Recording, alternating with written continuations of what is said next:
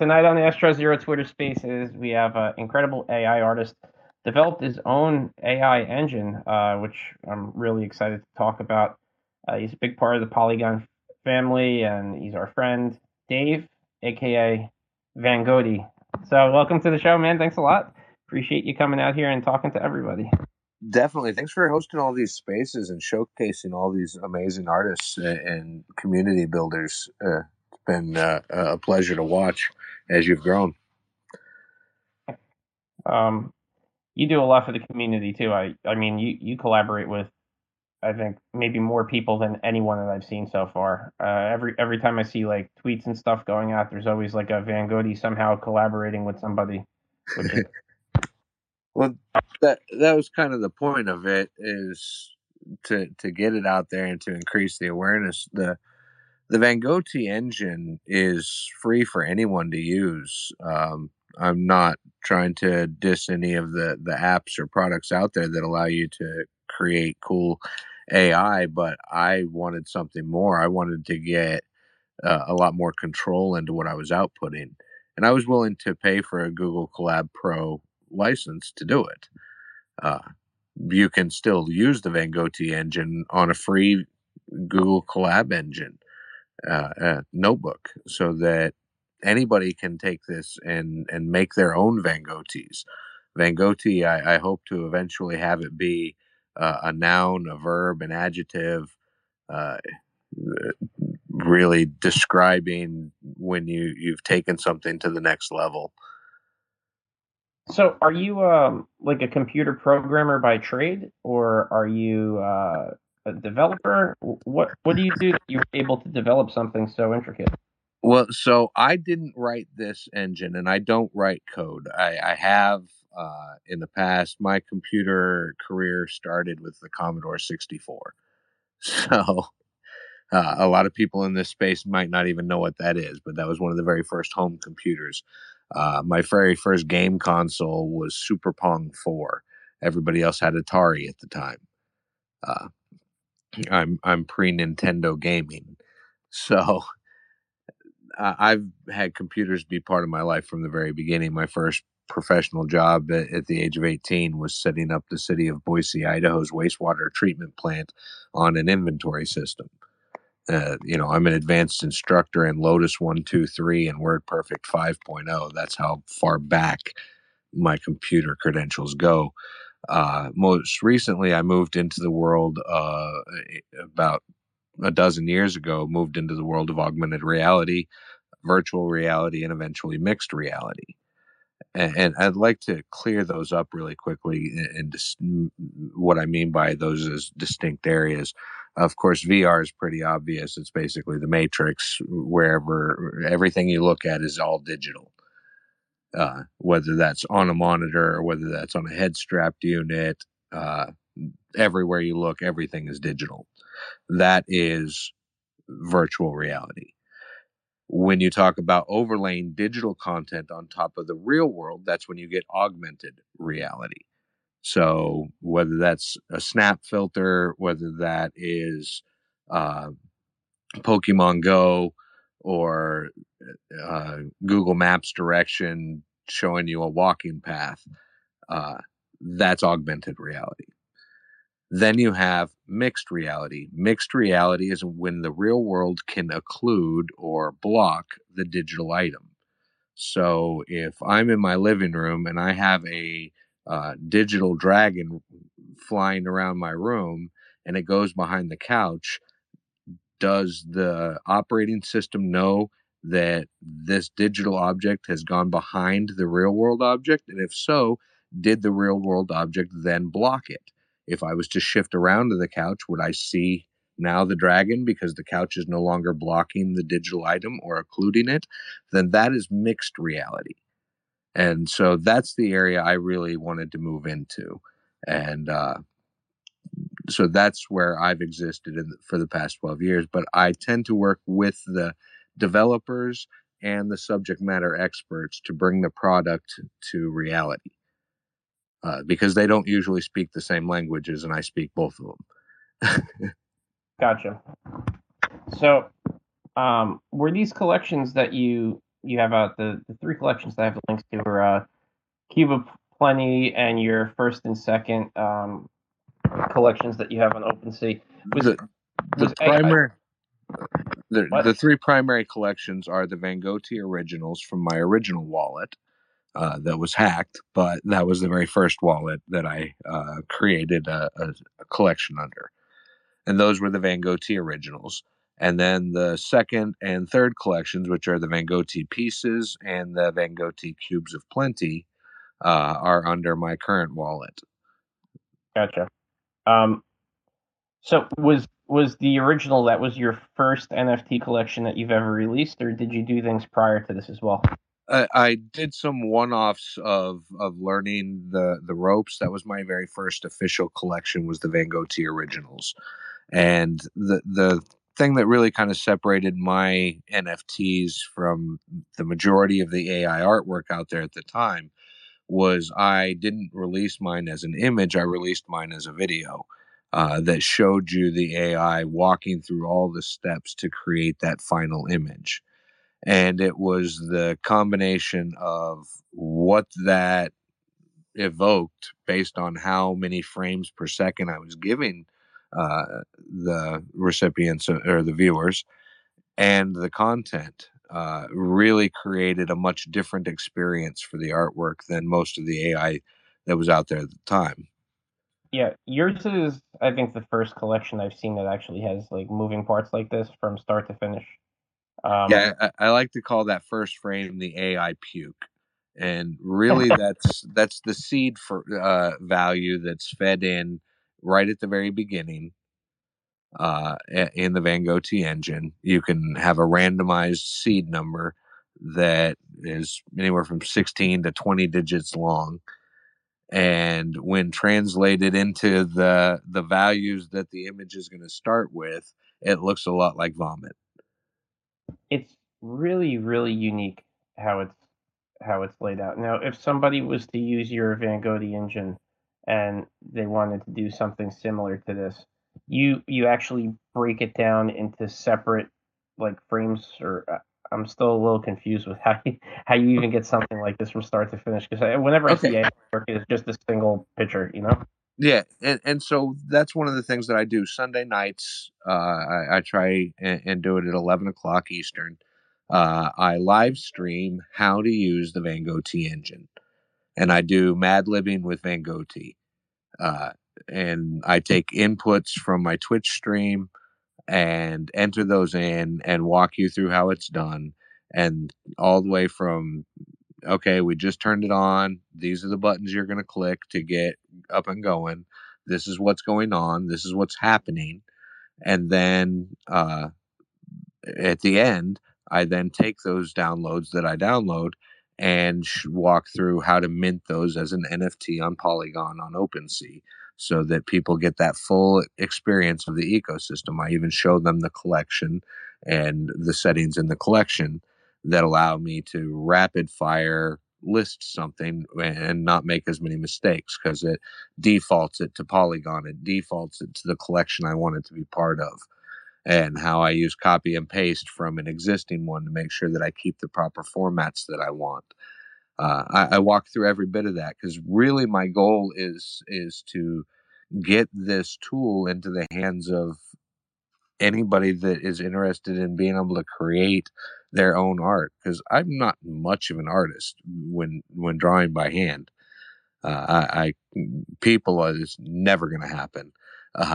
I've done some pretty cool dragon stuff and things like castles and things like that in the past, but there's no way I would create these vivid collections like what the AI is able to make.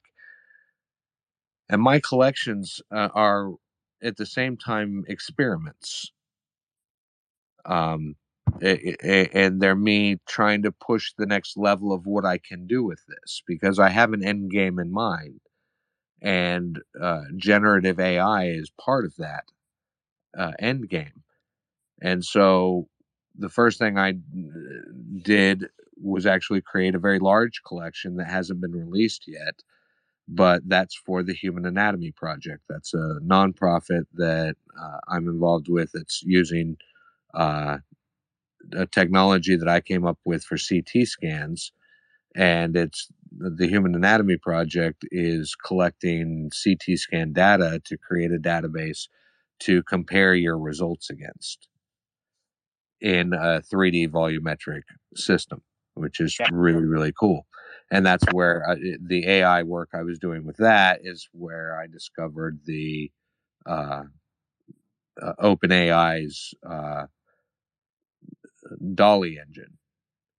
I remember you talking about the CT scans and everything like that in another space, and I was kind of blown away. And it was too much. So I've created a huge collection for that nonprofit that once their structure is set up to properly handle crypto and NFT assets, which they want to be very careful with being a nonprofit, those will be released to their donors.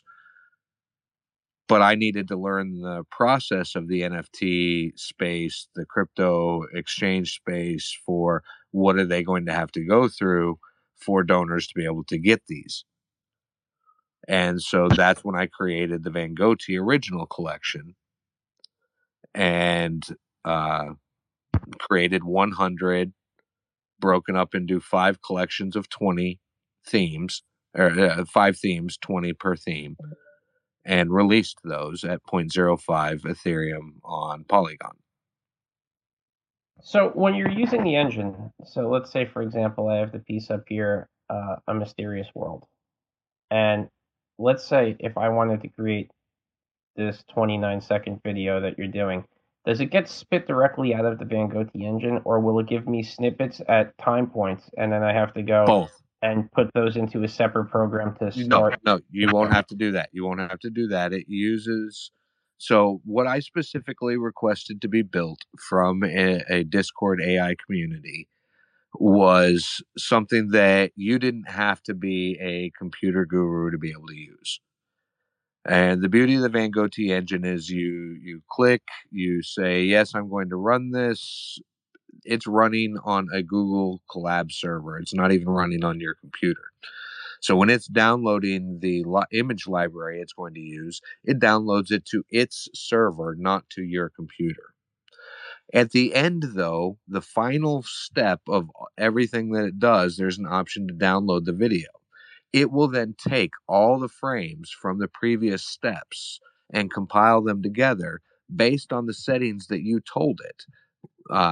Of how many seconds, what's your minimum frames per second, what's your maximum frames per second.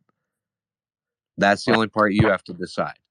That's so interesting. And it will then download it, and it will name it whatever the last input prompt you gave it was. That's really, it's incredible, like the amount of detail and everything that pops out at the end.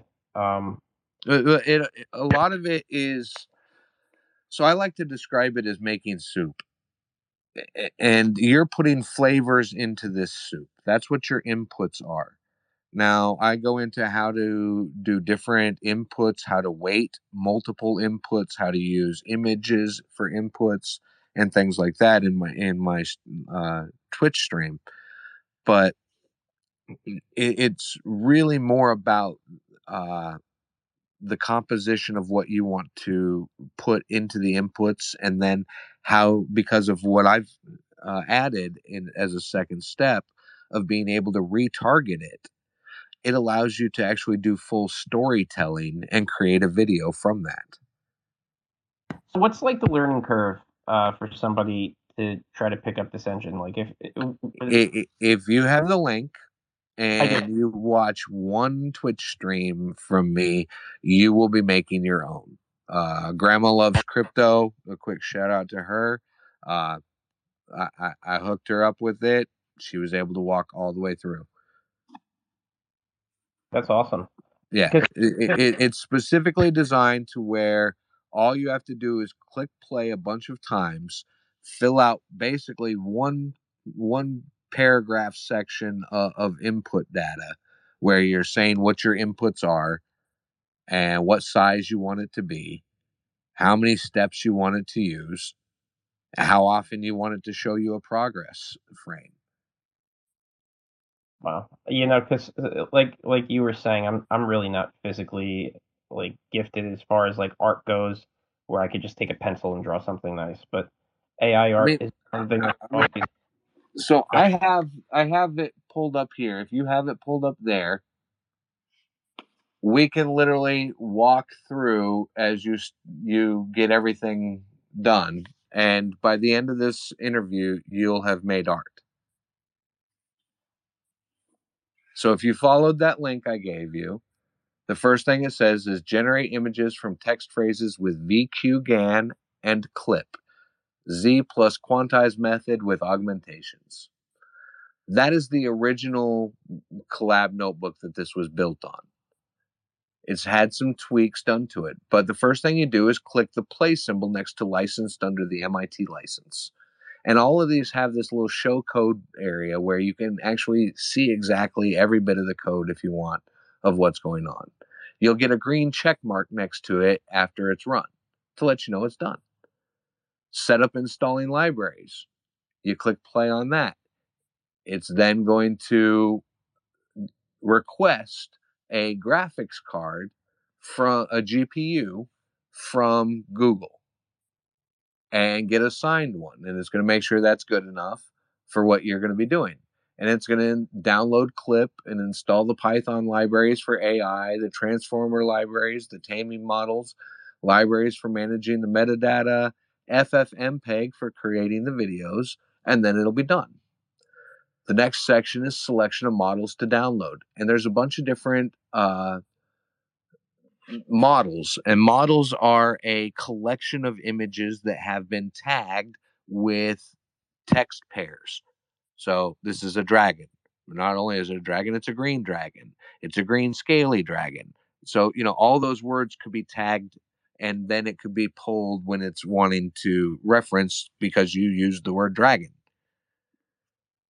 So there's ones that you can use for commercial purposes. There's ones you can use for non-commercial purposes.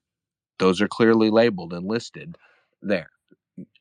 As I said, these are downloaded to a temporary computer that Google is loaning you called a Colab notebook. Colab, short for collaboration. So there's no sense in downloading all of these models because you're not going to use them. And the next time you log in, you're going to need to download again. So by default, it should have S-FLCKR as the one that's checked.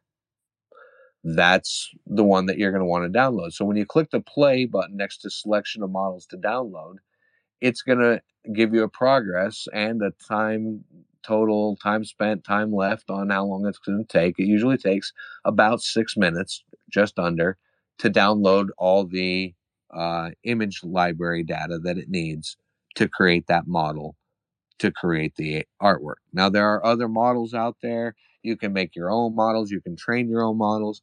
But S-FLCKR is one that's available for commercial use purposes. Faces HQ is also available for commercial use purposes, but that's not the work I tend to do. I use S-FLCKR. What's been kind of the inspiration behind these? Are you like into like a lot of it reminds me of video games that I used to play, like older Dungeons and Dragons type games with like elven villages. Like that's really what I see with it. I used to play with a lot of the work that I've done there. Yeah, I used fairy and magic and mysterious. And those were the influences for those. The other one, the Novus Earth one, that is Zed Run, which is a NFT horse racing and breeding game that I play. That it's basically a futuristic Earth. And so that's the feel and theme, because that was the community I was involved in. I tried to create some art that might appeal to them, and it was very successful. So what's the difference because I hear a lot of AI artists talk about 3D art. What's kind of like the difference between the two? And can your Van Goatee engine pop out 3D art as well as AI art?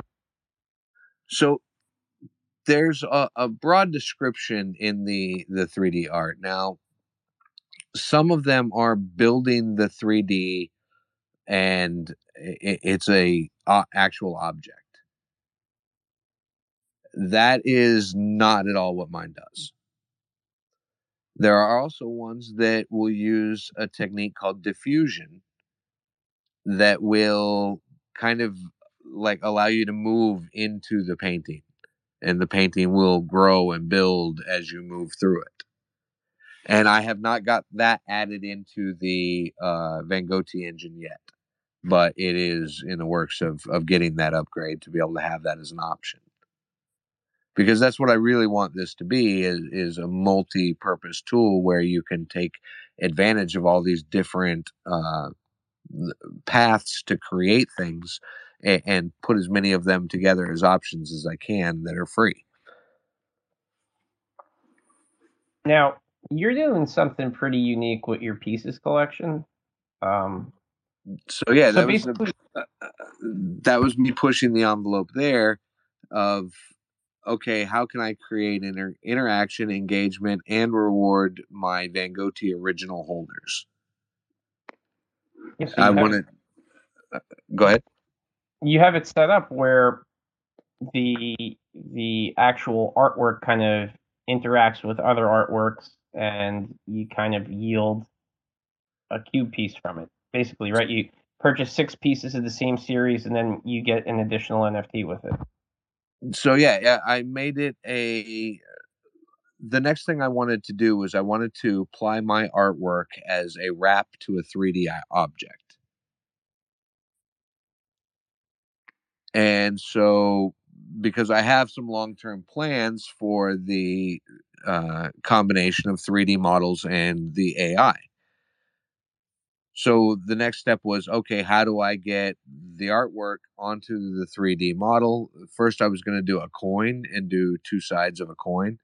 But the number of frames that I was using, the iteration count, was usually around 120, 125 for most of the collections I was wanting to do. And I tend to get a progress image every 20 frames. So I was getting 6 sides of the cube basically thrown at me that were the progress images of the video. So I reached out to one of my 3D modeling buddies and said, look, I need a cube set up to where I can just go in and swap out the texture file on each side of the cube with a single image. Now, I wanted it to be a video, but OpenSea didn't support that. While I could do it in Blender, I couldn't upload that model to OpenSea and sell it that way. So that's when I went ahead and split each single image into 6 progress frames and minted the progress frames. And then if you collected all 6 of the same cube and sent them back to me, I would then turn them into the 3D cube, which you could play with like a fidget spinner, but also has utility for the game that I'm wanting to build, that all this stuff is building onto. Can you talk a little bit about the game, or is it going to be kind of like under wraps for a little bit? No, I have always been willing to talk about it, and if you know, you know. The way I've set it up, nobody is... buying or minting anything for my game. There are art holders that are going to be rewarded when I get to the level of tech needed to release the game I want to release. So start by saying that. But the game is called The Dragon's Den right now. You are the immortal Dragon Den owner if you own that NFT. A Dragon's Den is basically your membership NFT that gives you a complete world, a metaverse world. That metaverse world, you will receive micro transaction fees for everything that goes on in that world. It'll be a play-to-earn economy where you'll have real-world citizens that come to play in your world. As they play in your world, they will need food.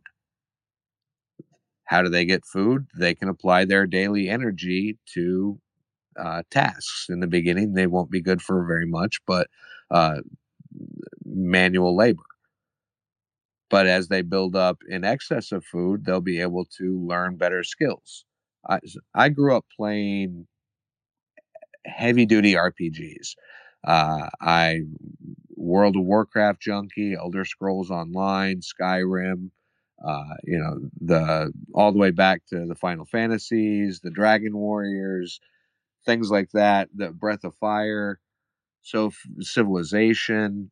For me, those are the types of games that I've always loved.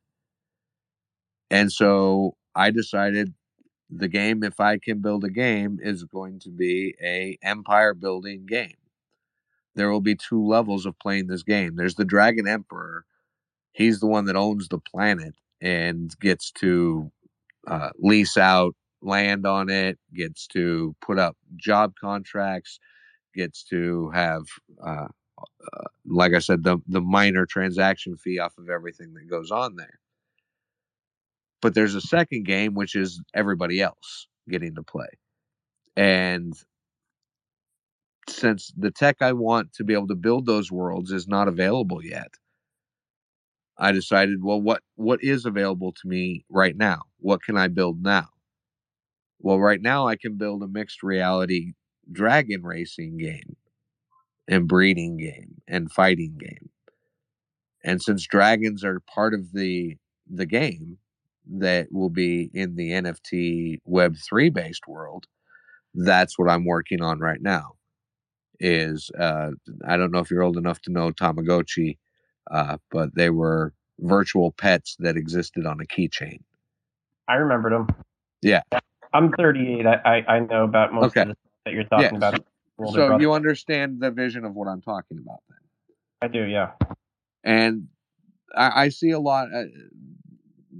I don't want to put down the quality of any of the games that I'm playing right now or that I've seen releasing stuff in the future, so I won't name the Red Village by name. But you know, when I think of metaverse world games and Web3 based gaming, I don't think of Atari and Minecraft, and that's what I'm seeing. Yeah, and while I can appreciate they're working with what's available, what's going to be available in 2 years, to me makes it not worth messing with that level if that's where you're starting. If you're starting in the sandbox or you're starting in Decentraland, that's not the end game to me. So why am I going to build for it? I mean, it makes sense, especially when like these larger studios are going to be coming in and they're going to be doing game development on the blockchain. Right. It's really going to make everything else look like it's, you know, ancient history. And it's... even if 90% of the gaming doesn't exist on the chain, even if it's just a Web3 login to link your accounts between multiple gaming systems and platforms. That's the first step of what's going to be coming is your Web3 login for your Sony and your Microsoft, and being able to get spend your Assassin's Creed points across both of them. Yeah, that's essentially that has to happen. You know, it have to start with some sort of maybe just buying in-game currency through the blockchain to upgrade a skin in the game or something like that. It's going to start very small and subtly before it really kind of branches out. Yeah, it's going to just start with your login. It's just going to be linking your Web3 wallet to your login. And the next thing it'll be is your subscription service. If paying for your subscription fee with it. I have a question for you about like AI and how these engines and stuff are built. Maybe you could help me with it. Now, is there a way to kind of incorporate AI into music? Is there a way where you could kind of like put in a word and then it might spit out some sort of rendering from what that word is, then translated into like a musical note? Oh, completely. They already have. I don't know the names off the top of my head, unfortunately, but yeah, there's guys in the AI art group that I'm part of right now that are doing that. You can put in a video and it'll make audio for it. You can put in image or word text inputs and it'll make audio off of that. That's so strange and so exciting too. I mean, I don't know, like as a musician, I don't know if I consider that cheating. It might be a little bit of cheating, but it's definitely freaking interesting, I guess. Okay, so if you went from oil-based paints to digital art, are you cheating? Some would say yes. It's all just a matter of perspective. If you look at it as you have a new tool available and you still continue to try and push your envelope as an artist with the new tools you have available to you, then I don't find it to be cheating. You know, when Pixar and Star Wars get together and they're using AI to generate the next TIE fighter, and they take an original image of an original TIE fighter, and they're like, yeah, I want the new one to be a lot sleeker, a lot more visible cannons, more visibility of the driver, and give me a lot of chromatic finish to the metals. And they get a dozen models popped out to them in 3 seconds. And they're able to then take those and use those because they're 3D volumetric, they're totally structurally sound, have all the elements required based on the original configuration, you know, and they're able to then use that and say, all right, now give me 20 variations on this so that I have a fleet armada. And now give me a blue tone on all of these ones, duplicate them, mirror them on the other side, give me a red tone on all of those, and now animate that into a fight. Is that just awesome, or is that cheating? I don't know, because I couldn't even follow you. So maybe I'm saying you can basically start from a single TIE fighter and build out, using AI, you'd be able to build out the entire battle sequence of 2 armadas. Yeah, just using voice input. Yeah, I just think it's I don't know. I don't really know how I feel about it. I definitely would like to see it with music, but I don't know how I feel about it yet. It's, you know, somebody that's trained playing piano for 30 years, it's hard for me to kind of wrap my head around somebody who hasn't created a bit of music in their life and they just put words into a field and then they make something that sounds awesome. I don't know, kind of like it's hard for me to really grasp in my head how it's going to work. I'm looking forward to seeing it though. I'm not against it. I just don't know how I feel about it yet. Yeah, when you're saying, hey Google, play me some jazz, and it then riffs for the next 5 hours till you turn it off. That's going to be a little crazy. YouTube Music, you'll need one of the premium accounts. It looks like you're eligible. Google, shut up. Do you want to get an email with more info? Man, good old Google. So, let me try to get back on course a little bit. I saw that you're doing a couple collaborations, and Jay is in the room here. I saw something about the Chickens project coming up. If you want more details, you guys are doing something with Easter egg or something. Oh, you're going crazy. Sorry about that. No, it's okay. Did you hear what I said? I heard you mention collaborations, Chickens, and Jay, and yeah. So yeah, I've volunteered to do collaborations with pretty much anybody that would like to use a Van Goatee artwork for a background or anything like that. And I was in a space for Beluga, mentioned that Jay reached out to me, talked to him, said, "Hey, what are you kind of interested in?" Got his flavor words from him, as I said, for making the soup. One of the things that he really wanted was kind of an egg feel. because these were chickens that were going to have reward drop eggs, basically loot boxes. So I took, and as part of my input, I used a silhouette of an egg.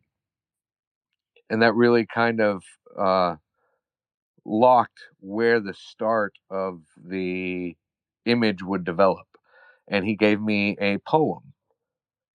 And I used that poem as part of the input. And so created him a number of these eggs that had wonderful rainbows and butterflies and bumblebees and rolling hills, and gave those to him. And he was able to use them in his project.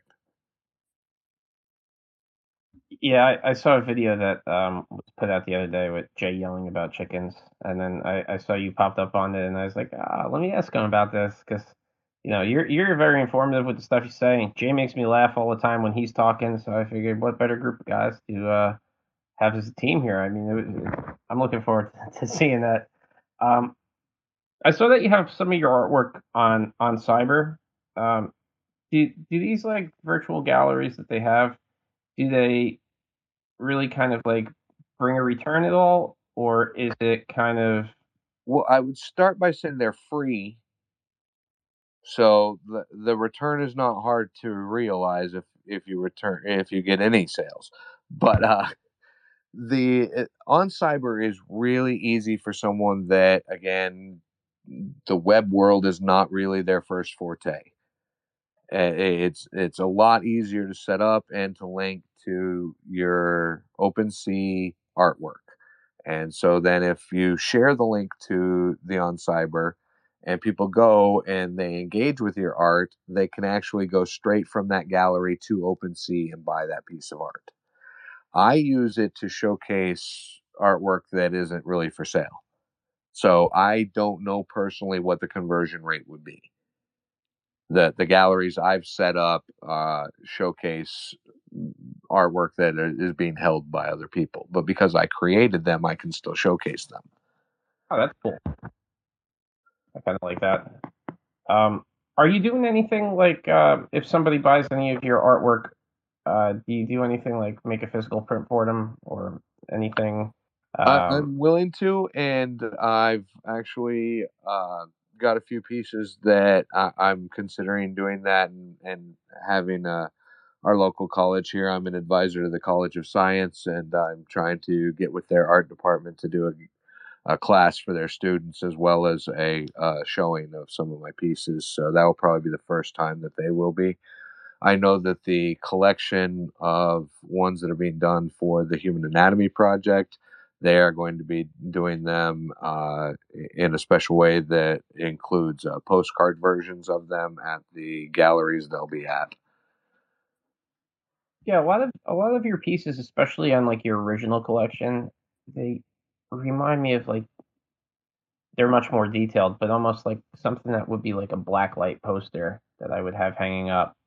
I don't know, maybe it's the color schemes that you have in them, or yeah, no, a lot of that is, again, goes into those flavor words that I use. So the title of them, A Mysterious World, that isn't all the inputs that I used. That was the one that probably had the most weight to it, but you can do other things. So if you work with these long enough, you'll develop lexicons, you'll things that you need to add or subtract, like the word rendered. Adding the word rendered is one of your inputs. Okay, well, it's then going to include in its styling and its flavors a lot of images that were rendered and therefore high detail. So how hard is it to like fine tune stuff? Is it difficult? And like how frequently when you... It depends on your target. You know, if you are wanted to make you a cherub, that's probably going to be difficult. Think first what the software was originally designed to do. Originally, it was designed actually to repair photographs, to convert solid blocks of stuff into scenery, basically. And so scenery type images, it's really, really good at. So you also have to consider what is the engine or what is the model that is being used to create that imagery. So I'm using S-FLCKR. S-FLCKR, you can look up and see what are the images that are in this model library. You can create your own model libraries, and that allows you to target for very specific things. So the Van Goatee engine is a very general purpose Swiss Army knife of one, but you could very easily create very targeted libraries. I just think the whole thing is so cool. I was really surprised to that you're not charging a single dime for this. Is there any time down the road are you going to maybe do like a premium upgrade? Everything's going to be available for everybody. Yeah, if you know, you know, and it's there, and I look forward to seeing what people do with it. You know, if you follow me, I follow you back. You can DM me, and I'm more than happy to share the link to the Van Goatee engine to anybody that wants it. And like I said, my streams are Sunday nights at 11 on Twitch, and I tweet it out when I go live. So if you follow me, you'll be able to find out when I go live, and you'll be able to sit in on one. And after one walkthrough, you're off and running, and you're down the rabbit hole. I think that's so great that you're just opening up and giving it to people, because, I mean, something like this where you could create something of such detail, and, like, for myself, I know if I was trying to draw something like this, I could try for a million years and nothing like this fantastic would ever come out. And I just think that's really awesome of you to offer it up to everybody. And, you know, that just shows you, like, how strong the community is, where everybody's mind is. Everybody wants everybody to win. But we stand on the shoulders of the giants that came before us, but it's our responsibility to be the shoulders of the next generation. So do you need like a super demanding computer in order to run this, or can I do it like a laptop that I bought at Best Buy? You could literally do it on your phone, but it's a pain in the butt to try and save the images and the video on your phone. There are Colab notebooks that will allow you to mount your own Google Drive to it, and it'll download it straight to your Google Drive for you if you like. This one does not do that. I removed it because it's a more complex step. But the beauty of it is the complex computer is Google's. They're assigning you the RAM. They're assigning you the GPU to do all this heavy lifting. Yeah. And what we're using it for isn't even serious heavy lifting to them. They get annoyed at you that you're not even using the processor when you're downloading the model and stuff like that. But they will time you out if you're on the free version of Google Colab. And so you won't be able to do nice long, 1,000 iteration runs. I hardly ever do those. Most of mine, I either get what I want within 65 to 125, or I don't. And I move on to a new prompt, to some new flavors, to more refining my flavors, things like that. But if you go for the Google Colab Pro license, which is $9.99 a month, you don't get timed out. So that's nice. Price-wise. So is the next project that you have coming out, it's going to be the Anatomy Project, or do you have something coming out prior to that? So prior to that, I have a wearable for Decentraland coming out for my Council of Wizards, which is the Van Goatee original holders. All just by being Van Goatee original holders get a Dragon's Den by default. And so of those Van Goatee original holders, I have some that are social media experts. I have some that are streamers. I have some that are dungeon masters. And so I am collecting them and turning them into my Council of Wizards to help design the full gameplay. So before I was going to ask you, like, how frequently, let's say out of 10 tries of doing pumping stuff into your engine, do you actually get something that you feel is sellable that you want to actually put out for sale on OpenSea? Is it relatively frequently? Does it happen more often once you get a hang of the engine better as well? So currently, the run I'm doing for AI is a Dragon Egg series, and I'm planning on creating 100 of these Dragon Eggs. So I will probably create anywhere from 500 to 1,000 to narrow those down from. All right. So somewhere around 5 to 10%, I guess you would say. Yeah. That I'm happy with, that I'm willing to put out. You know, I made 100 of each of those collections that were the Van Goatee originals and selected the 20 I liked the most from each. And I was still willing to burn those. So there's only 77 of the Van Goatee originals left because there were some parts of that collection that were more popular than others. And when that became obvious, I instituted a burn mechanic.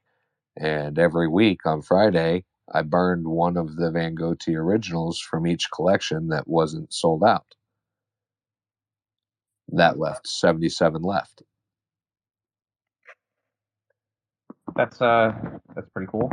I kind of like the whole thing. How you doing? Like, how about copyrights? Is copyrights an issue with AI stuff, or is everything pretty much like free use? Again, that comes down to the models that you use. There are certain models that commercial use is allowed. There are certain models that commercial use is not. So that's why those are separated in the Van Goatee engine so that you can play with both, but you know which one you're playing with. I understand. Yeah. So, you know, and then for the Van Goatee holders, those that hold my artwork, all rights transfer to them, so they actually can put it on a phone case or a mouse pad or whatever they like. So what do you think we could do in order to get the education as far as crypto and NFTs out a little bit easier, where people don't necessarily think this is a scam, or, you know, this is just the Coinbase wallet is going to be the first major step towards that. I really think that's going to be the first semi-mainstream adoption, is when you're able to just use your credit card and buy an NFT with no middle layer going on. Yeah, that's what I had written down myself. You know, I think the main thing that we need is credit card payment somehow. If we could really get anybody, there's a number of different solutions that are looking to tackle that, and that's where you get into layer one and layer two discussions, which I don't mind doing. But you've got to consider the number of transactions that you want to be able to have happen, and that dictates what chain you can have that on. When you think of how many transactions per second can happen on Bitcoin's blockchain, you're not talking about very many at all. I think it's 5 or 6 per second. Yep. And then when you get to the Ethereum blockchain, which a lot of people get Ethereum and Ether confused. Ethereum is the blockchain. Ether is what you pay for gas on the blockchain. It's a mild distinction, but it's a very important one, because the Ethereum network can only handle, I think, 15 or 30, I forget which one it is, but transactions per second on the network. So neither one of those solutions, Bitcoin or Ether, are acceptable solutions to create an actual transaction network that will handle point of sale solutions. So then you look, okay, well, that's what the layer two conversation is. Layer two lumps in a lot of different types of things that are trying to solve any one of three or, depending upon what they're saying, all three of the problems that you have inherent into Bitcoin, which was a network to be able to transact money. So literally just plus or minus information. Ethereum, which was about transmitting information, transactional information, but less about transfer of value and more about transfer of ownership information. Then you have to start looking at things like Cardano, things like that, to be able to solve either network traffic, security, or what's the third? Decentralization. Anytime you solve one of those problems, you affect the other two. You want a super fast network? Well, then it's not going to be very decentralized. You want a super secure network? Then it's not very decentralized. You want a super secure network? It's usually not very fast. You know, there's always a trade-off. What are you trading to get that? And so when you talk about being able to do credit card transactions on chain, what layer 2 solution is designed to handle enough transactions per second that it's not going to become a major processing drain and power drain for a huge network? That's a lot to think about. Yeah, I mean, that's what the whole reason why Ethereum has not gotten to layer 2 yet is it's a big problem to solve. And so you've got a lot of things. Combine that with, as artists that are creating on the networks here in the States, you also have to consider which of these transactions are considered taxable transactions for you as an artist.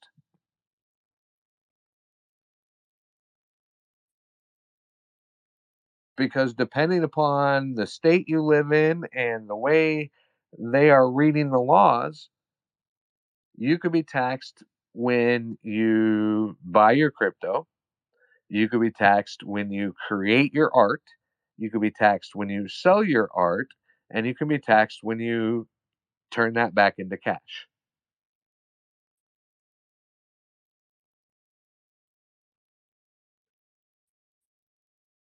There's a lot. So you create 1,000 pieces, or you create one art, and you create 1,000 copies of it. Depending upon where you live, you just created 1,000 taxable events.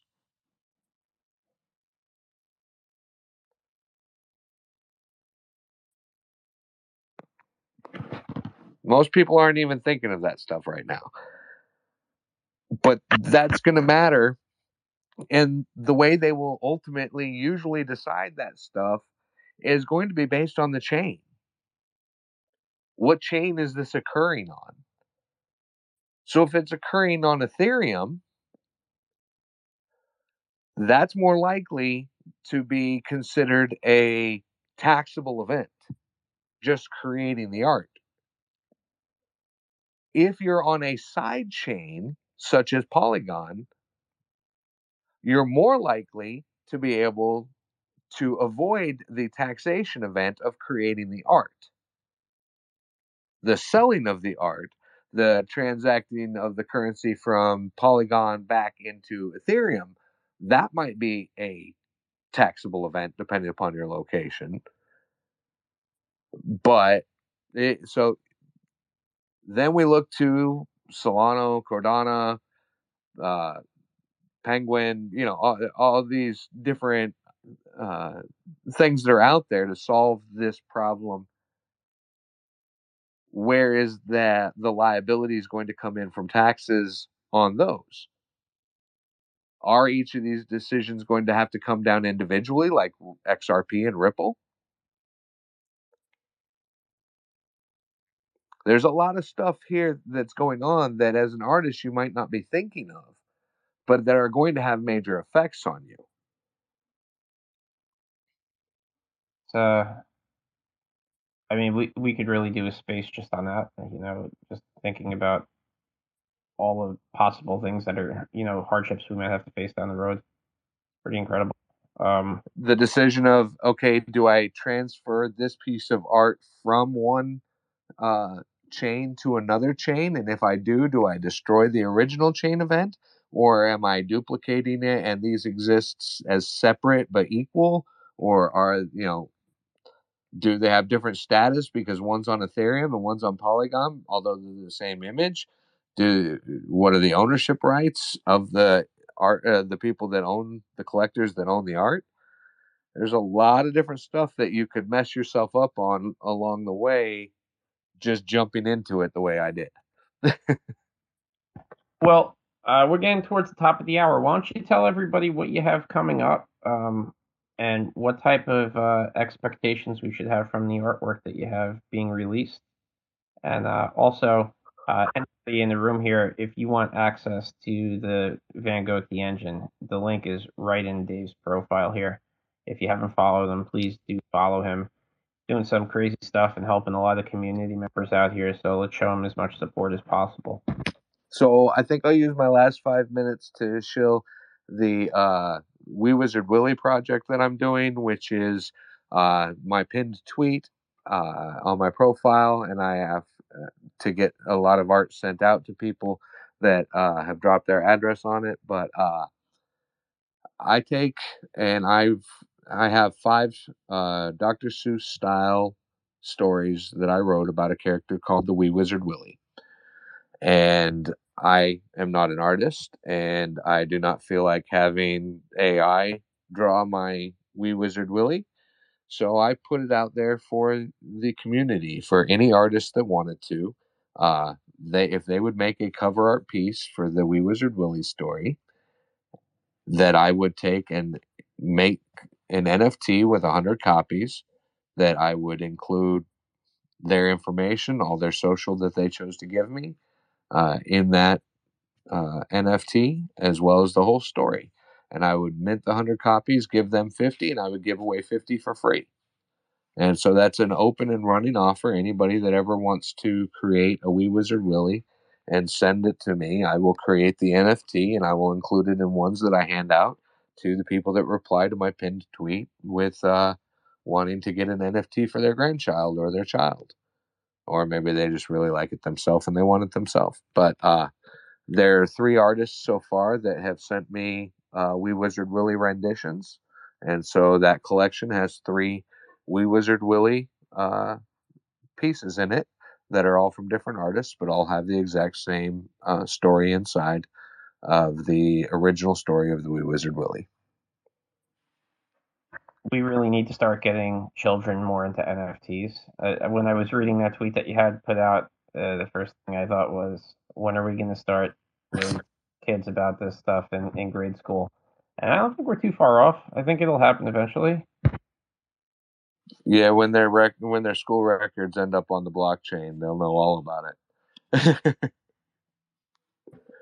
Should be cool. I mean, so where do you see yourself a year from now? Do you think you're going to have the game kind of getting ready to come out, or do you think that's going to be a little bit further down the line? So a year from now, hopefully I'll be elbows deep in the CT scan project with can't say what color of cross it was group that is talking to us, but it wasn't red.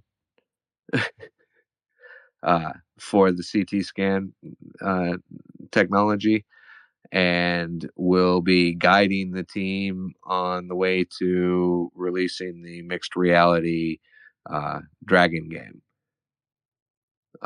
I do have a dev house that has Web3 experience and game dev experience, and So that's it, already lined up. Right now we're working on the fine-tuned details of what daily missions will be like and what interactions you'll have with your dragon, and if we can get interactions with your dragon and another dragon, or if we have to wait to a version 2 to do that, then how long is that wait? Is it worth doing the one before the 2 or just go straight to the 2? So I think that within the next year, I'll know the answer to a lot of those questions as far as the technology platforms go. Are you going to be writing a storyline, or you have somebody else working on that with you? So it's a partnership. Right now, it's me and some dungeon masters. So we're working heavily from lore, both existing in history as well as fantasy lore. Well, that's awesome, man. Yeah, I was a dungeon master as well, and my specialty was repeatable one-shots. So that really is where I come from. The choose-your-own adventure, decisions have consequences, but do whatever you want. Well, Dave, you have a ton of stuff going on. I want to thank you for taking an hour out of your day and coming and talking to the community. Some of the stuff confused me, but I feel like I've learned some stuff as well. I'm going to start toying around with this Van Goatee engine. When did you say you do classes? Sunday nights, 11 p.m. Eastern time on my Twitch stream. And I tweet it out before I go live. Okay, awesome. All right, so I'm looking forward to it. Thank you so much for coming out and talking to the community. I really do appreciate your time, Dave.